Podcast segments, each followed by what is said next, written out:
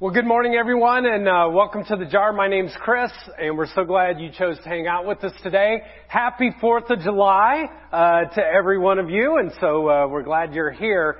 Um, I was thinking about it this week that I've actually traveled to 18 different foreign countries uh, in my life. And every country that I've ever been to, uh, I've loved the people, and it's been cool to know the traditions and kind of the customs of that group of folks. But I'll tell you what, uh, when I would talk with these people, the thing that they would talk about most of all is the freedoms that we have as a country. And how grateful they were and how uh, they would give up almost anything uh, for that to happen, to have that kind of freedom. And so I was thinking that this morning, uh, what we could do is just take a moment and to pray and to give thanks to God uh, for allowing us uh, to live in the country uh, that we live in. And so let's take a moment right now uh, and let's pray. Well, God, we uh, thank you so much for the country that we live in. We thank you for the freedoms that we have that places uh, throughout this world, God, they literally give up their lives uh, for that. And we simply take it for granted because we've been born into this amazing nation. Help us to have hearts, God, that are filled with gratitude for the blessings that we have. And Lord, on this day, uh, we are just so grateful for the men and the women who have sacrificed their life in years before us so that we could have the freedoms that we have and that we could pursue life, liberty, and happiness. God, we pray right now that you would continue to bless this great land and help us to know how to love and serve you and one another most of all. I pray this in Jesus' name. Amen. In the uh, community where I pastored for the very first time, the first church that I pastored, there was the largest church in the community was called Jubilee Fellowship. There was this uh, gigantic billboard that uh, was up, and when you would drive into the community, you could see the the billboard. It was the only church that had a billboard. It was the only church that actually had more than one pastor on staff. And uh, it just seemed like everything at Jubilee was going amazing, and baptisms were happening uh, happening weekly, and funerals were happening weekly at the church that I pastor. And every time that uh, I would see this sign, I was reminded of their senior pastor, Jeff. Jeff was this very dynamic person. He was a good communicator, a good teacher, a, a, a very creative guy. And he had the largest church in our community, and it made me sick. I was jealous of Jeff and Jubilee. On top of that, it was the only church in the entire county that had a worship band. Every other church thought that drums were of the devil, and uh, we just didn't have them, but but they did, and it was just like people were flocking to Jubilee, and they were walking out of the jar regularly. Now, we had this ministerial association. It's basically uh, a group of pastors that would get together. And as we would get together, uh, we would go around a circle and we would tell about how things were going at our church. And I always hated to sit beside Jeff because things at Jubilee were always jubilant and things at the jar, or things that were at uh, the church that I was pastoring called the Flora Church of the Brethren and Bachelor Run, things were not jubilant. It was very discouraging uh, to be at that place. And over time, every moment I would get around Jeff, all of a sudden I noticed that envy would kind of surface to the top of my being. And I resented what he had and I would begin to start asking, why not me, God? Like, why not me? Have you ever become envious of some person in your life and ask the question, Why not me? Uh, a coworker gets a promotion and you're like, I work just as hard as them. Why not me? You look at somebody else's marriage and you're like, man, they're so happy. Why not me? You look at somebody else and what uh, they're experiencing in purchasing a new house and you're like, why not me? Ladies, have you ever looked at another woman before and you're like, how can they fit in a size three? And I'm even not even close to that. Like, why not me? Guys, have you ever had that feeling before where you see your buddy get a brand new truck and you're like, why not me? But every single one of us, regardless of who we are, we've had that question before of why not me? Have any of you ever been envious at any time in your life before? Just raise your hand. Those of you on the stream, go ahead, and do that too. And some of you are not participating, and those people that don't raise their hand, what do we call them? Liars. That's right. If you didn't raise your hand, you're a liar because we're all envious at different points in our life. Now, the good news is, is that we are not the first people to ever battle or struggle with envy. The early church struggled with this a lot, and in particular, the church of Corinth, which we've been looking at over the last couple of weeks. Corinth is in present day Greece, and Paul is the guy who writes to this church in Corinth because these people at Corinth, they were very envious of one another. They were constantly boasting about the things that they did. They kind of puffed themselves up. And so Paul writes 12 chapters in this letter to them, uh, basically telling them, you're doing it all wrong. You're, you're going through life and you're not doing it right. You're, you're envious and you're boastful and you are puffing yourself up. It's, it's kind of like a rap. You envy, you boast, you puff yourself up. You envy, you post, you bu- uh, puff yourself up. Better not cuss like a rapper right now. But anyway, that's the problem with us. Sometimes we envy, we boast, we puff ourselves up. And Paul calls out the pride and the arrogance that is going on in this church for 12 chapters. And then he gets to chapter 13, and this is what Paul writes. He says to them, If I speak in human or angelic tongues, but do not have love, I am nothing. If I could have all knowledge and faith to move mountains and give everything away, but if I have not love, I am nothing. Love is patient. Love is kind. And people hear this and they're like, this is awesome! This is so beautiful! They're basking in these words and they're like, Paul, just stop! Stop right there! But Paul doesn't stop. He actually puts the hammer down and he says, well now I'm going to tell you what love is not like. And he says, love is not envious. Love is not boastful. Love is not puffed up. And he says, when I look at each one of you in the church of Corinth, he says, when I think about what love is not like Corinth, love is not like you. And then he starts calling them out like in sections. It's not like you, and it's not like you, and it's not like you, and it's not like you, and it's not like the people on the stream. Paul was a streamer. And he just had this ability where he was just telling them hard, fast facts that love is not like you. In fact, he says, you are the opposite of love, Corinth. And the opposite of love is envy. And then Paul says these words, love does not envy. Let's all say that out loud together this morning. Love does not envy. Love does not envy.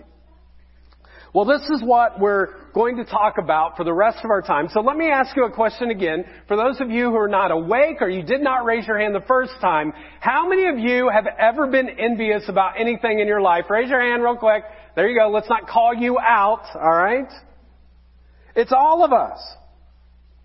Now, I want you to know, folks, that I have a rich history of envy. It is not just with Pastor Jeff and Jubilee Fellowship, But there are other things that I envy as well.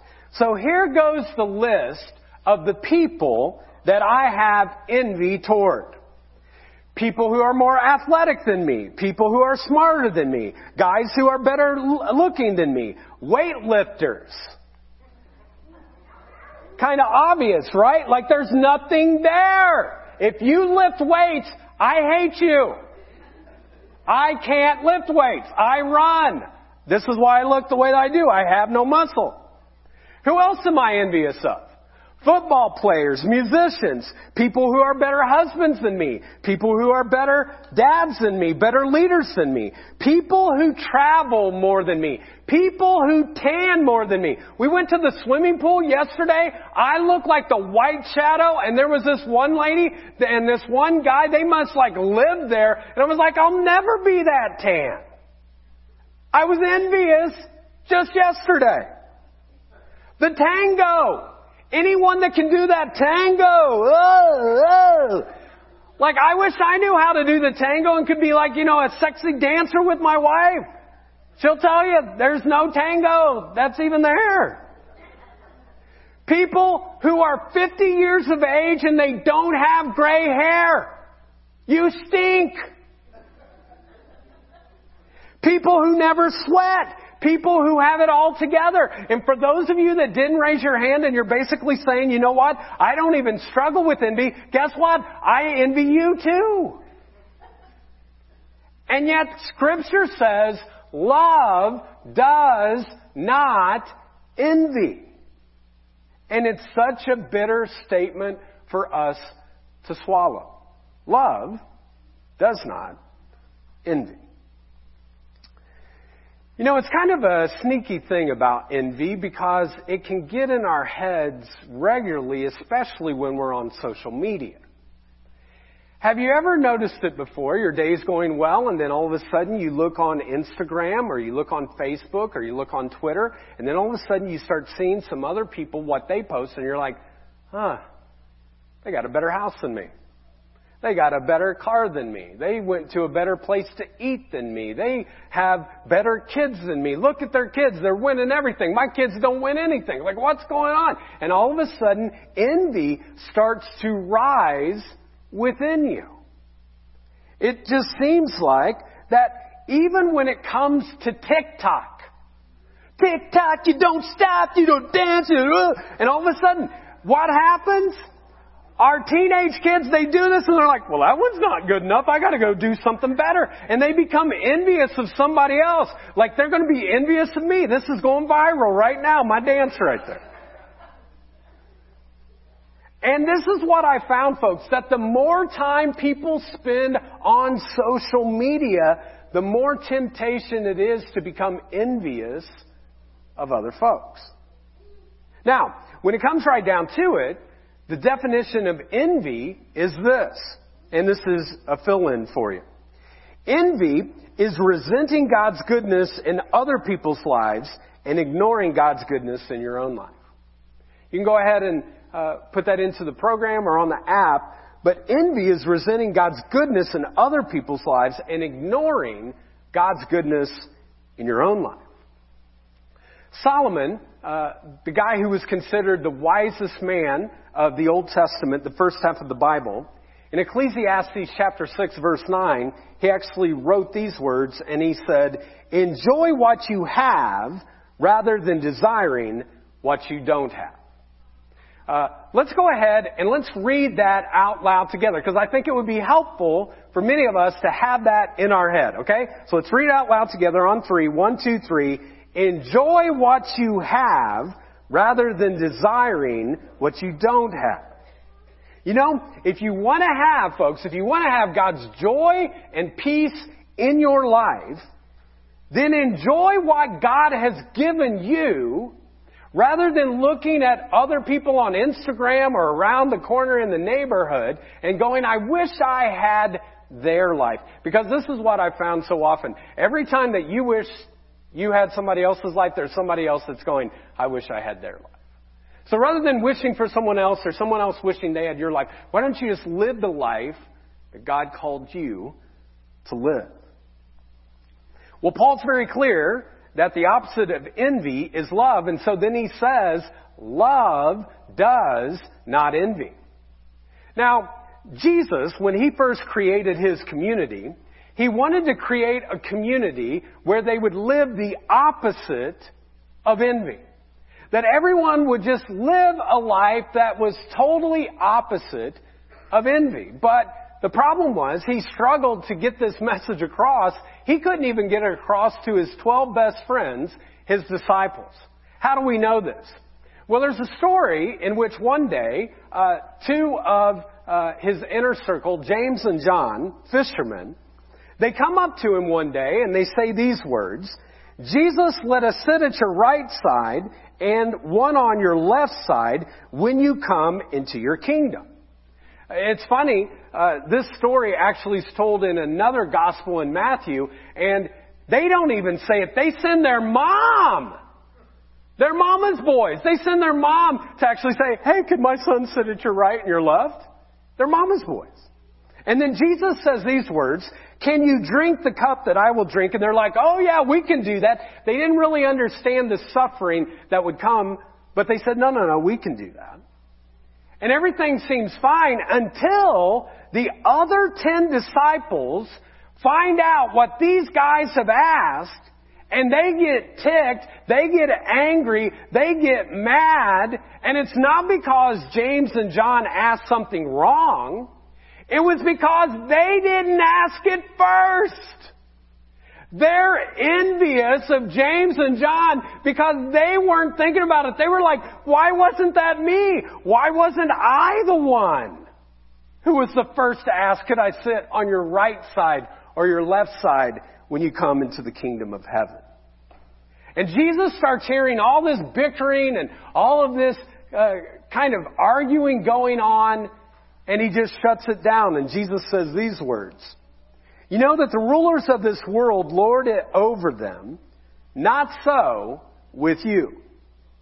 Instead, whoever, whoever wants to become great must become a servant. Whoever wants to become first must be last. Now folks, who teaches that? Not Corinth, not Rome, not Muncie, not Yorktown, not Delaware County, not Jay County, not Indiana, not Ohio, not the United States, not Mexico. No one teaches this kind of thing, folks. Only Jesus does. Only Jesus.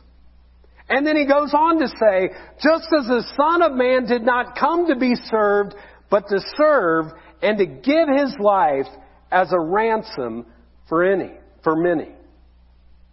In other words, he says, hey guys, here's the plan. Do the opposite. Every time you go through your mind that you start become envious, just do the opposite. Every instinct that you have has a tendency, because we're human beings, to be wrong, so just do the opposite. Scripture actually says that the blood of every brother and sister cries out from the ground because people go with their instinct rather than doing the opposite. So let's do the opposite. And when we do it, that we could do it joyfully.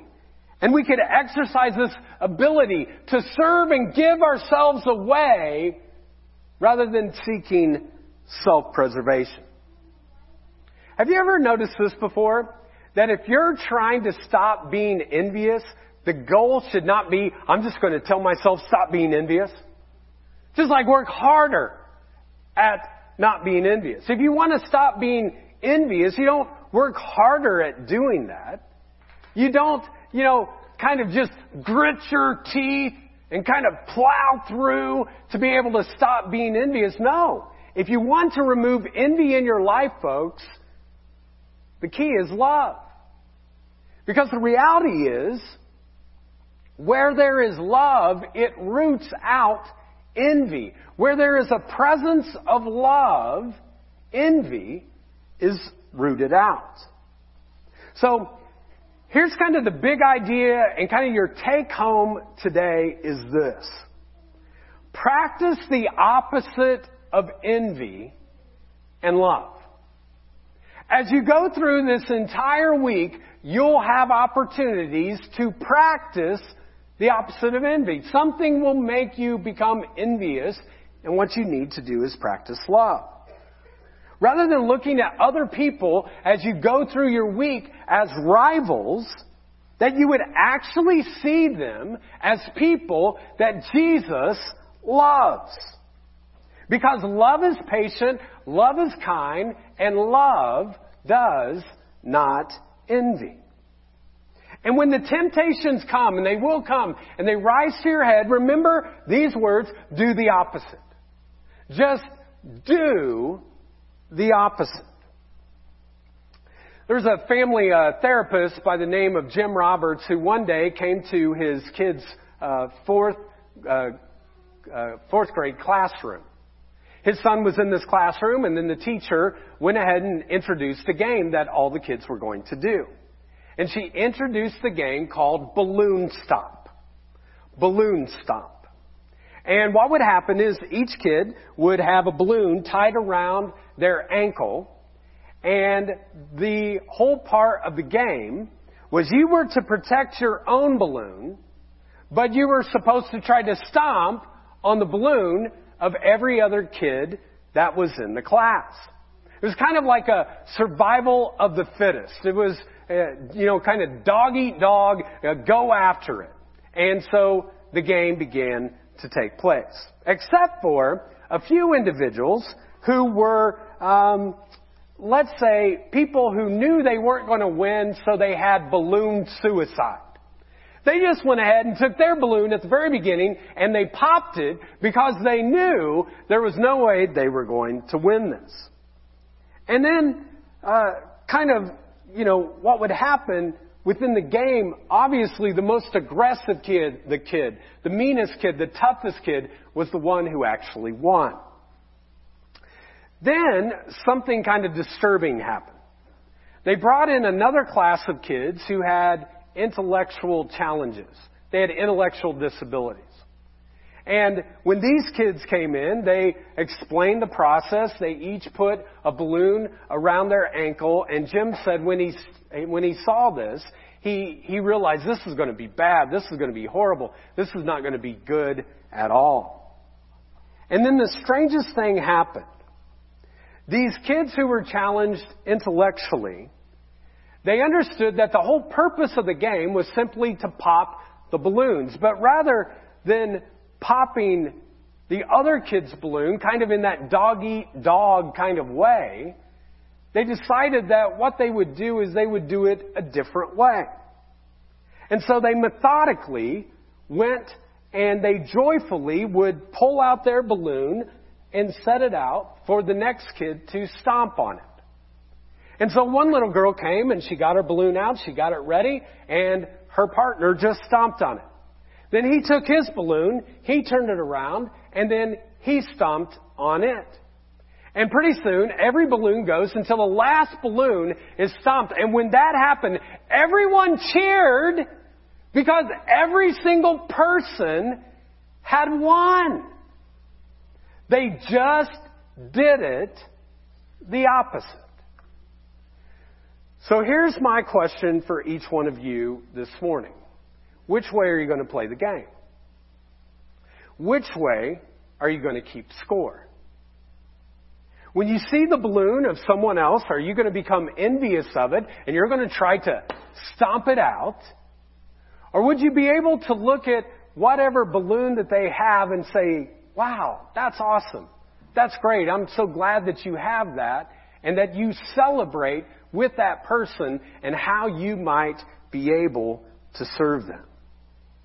You know, the reality is, uh, this kind of thing is not so hard to do with people that we like and people that we feel no competition toward. But when it's someone that we compete against, it becomes difficult. So this week, I want to challenge you to think of someone who is your competitor. And you might be saying, oh, I don't have any competitor. Yes, you do. Do you know who your competitor is? Anybody that you compare yourself to. Doesn't matter who it is. Whoever you have a tendency to compare yourself to, That's your competitor. It might be somebody at work. It might be a neighbor. It could be a friend. It could be another parent. It could be your sibling. It could be anyone. Maybe somebody that you went to school with a long time ago and you're always kind of comparing yourself. That's your competitor. It's the person that when you see their success, when you see their blessing, it just kind of gets underneath your skin a little. So right now, what I'm going to do is to give you a quiet moment just between you and God for you to ask Him, who is the person that I have a tendency to compete with the most? Maybe it's somebody at work. And in your program, there's a place for you to write down whoever that competitor is, or you can put it on the app, or you can put it on your phone. Now I know right now many of you are like, I don't want someone to see who that person is. And so we're going to dim down the lights for a second. For those of you that are on the stream, just take a moment. Uh, but we'll bring the lights down right now. And we'll give people a moment where you can write down who that is. And this is what I want to challenge you this week. Don't just write their name down, but actually start praying for them. And then I want you to think of just one way that you could encourage them. It could be with something that you would say. It could be with an encouraging text.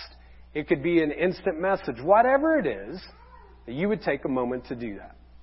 So right now, uh, we'll play a little music so that you can have a moment to simply write down whatever that person is that is your competitor, who you have envy towards sometimes, and that you would pray for them and you'd do one encouraging thing for them this week. So take a moment to do that right now.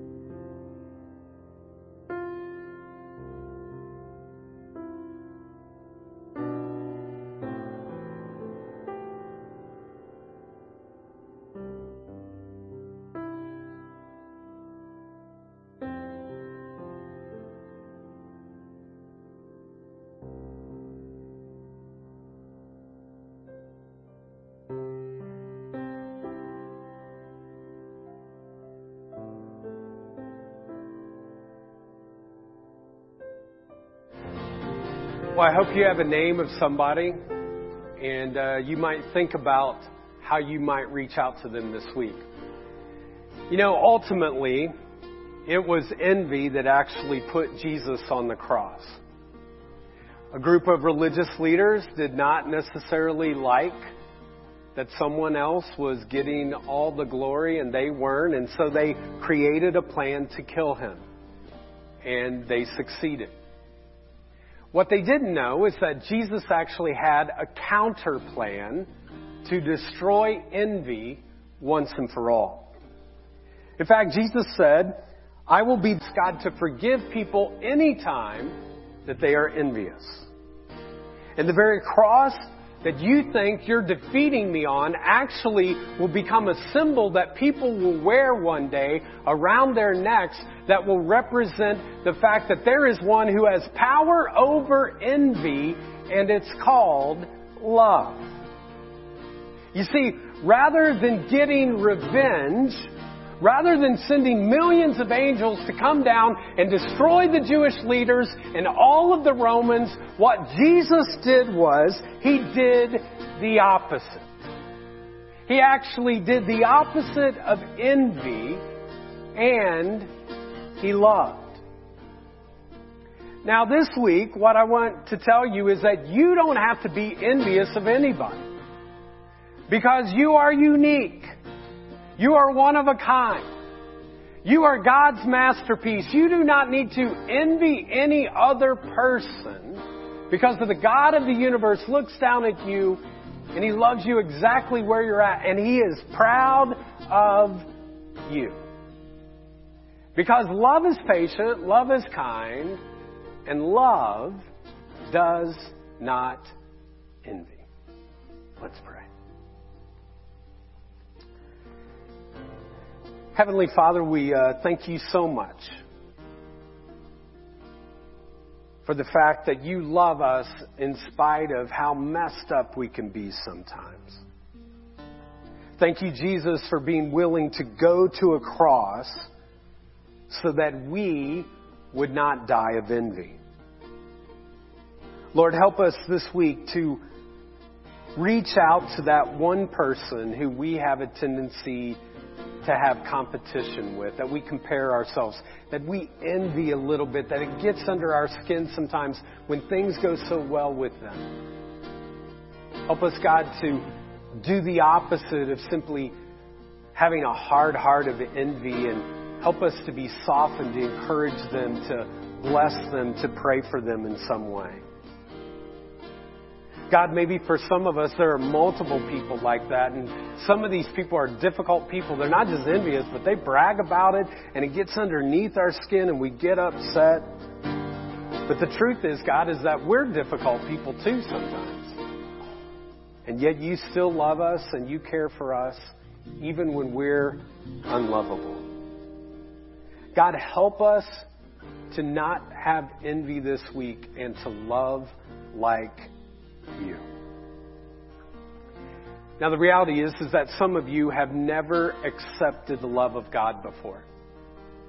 And the reason you haven't is because you look back to your past and you think, man, I've messed up so much. There's no way that God would love me. God wouldn't have anything to do with me. I can't earn that love. Folks, His love is not based upon our behavior. It's based on His nature because it says God is love. Remember the first verse that we looked at this whole series? 1 John 4:16. God is love. That's his nature. It's his nature to love you regardless of who you are, regardless of the envy that you have in your life. And he desires to have a relationship with you. And so today, if you're willing to say, I need Him in my life, I need a fresh start. It's 4th of July, it's the beginning, but I need something new in me, then I'm going to invite you in a prayer. And it's not a prayer that you pray by yourself, but it's a prayer that we pray in community together. And so I'm going to invite you right now to simply bow your head and if you feel comfortable doing so, to simply repeat this prayer after me. Heavenly Father, forgive me of my sins. Make me brand new. I believe you died and rose again so I could live for you. Fill me with your spirit so I could know you serve you, and follow you for the rest of my life. I know your love lasts always. Thank you for new life. Now you have mine. In Jesus' name I pray. Amen.